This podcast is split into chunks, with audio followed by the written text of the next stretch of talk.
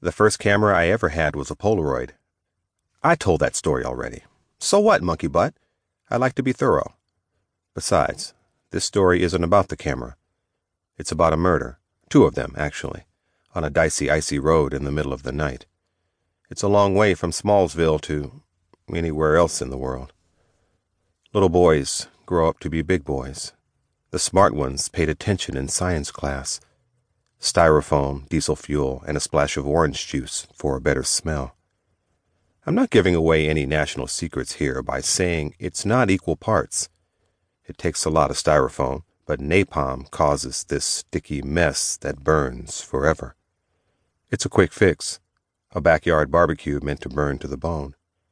You'll have to dispose of the bones, though, afterwards, and that takes some time because it takes a while for them to cool off enough to touch.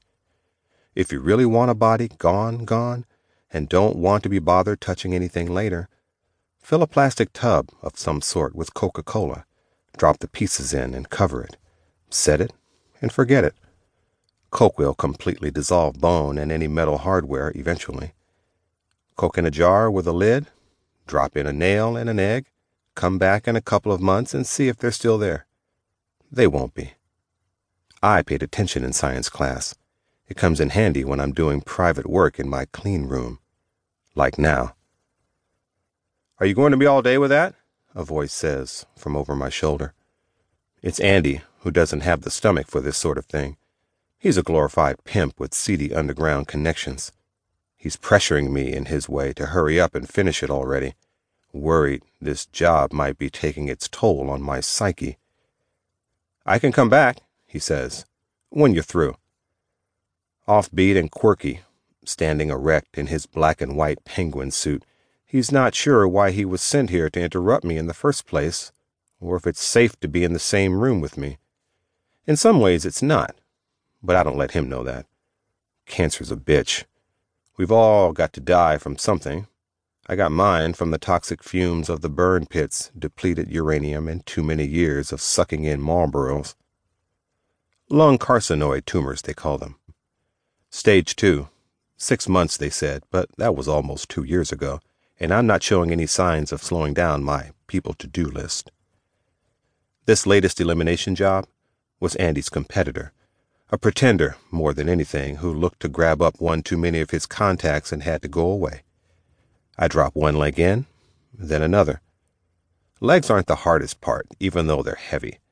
The hardest would be the torso, but once it's hollowed out, it's not so bad either. You're not going anywhere, Andy. Sit down, I tell him. I turn around, set a blood orange on the table, and hold out a hand toward the empty chair next to the table. Andy sets his briefcase filled with what had better be full of my money on the floor before taking a seat and clearing his throat. I've been keeping in touch, he says. That's good. And what have they been saying? I ask him. Stay the course, he replies, and he can tell by my less than enthused look that this isn't news I want to hear.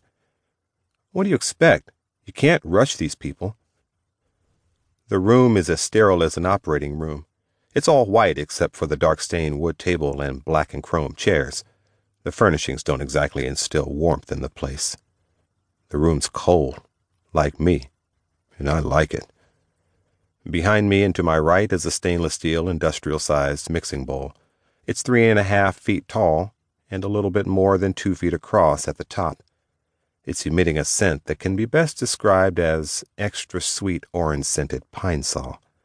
With every breath I take in, my lungs tell me I'm being a dumbass. Next to the mixing bowl is a blue plastic trash can with what's left of a little Mexican hit woman who used to call herself Gwen Dia Muerte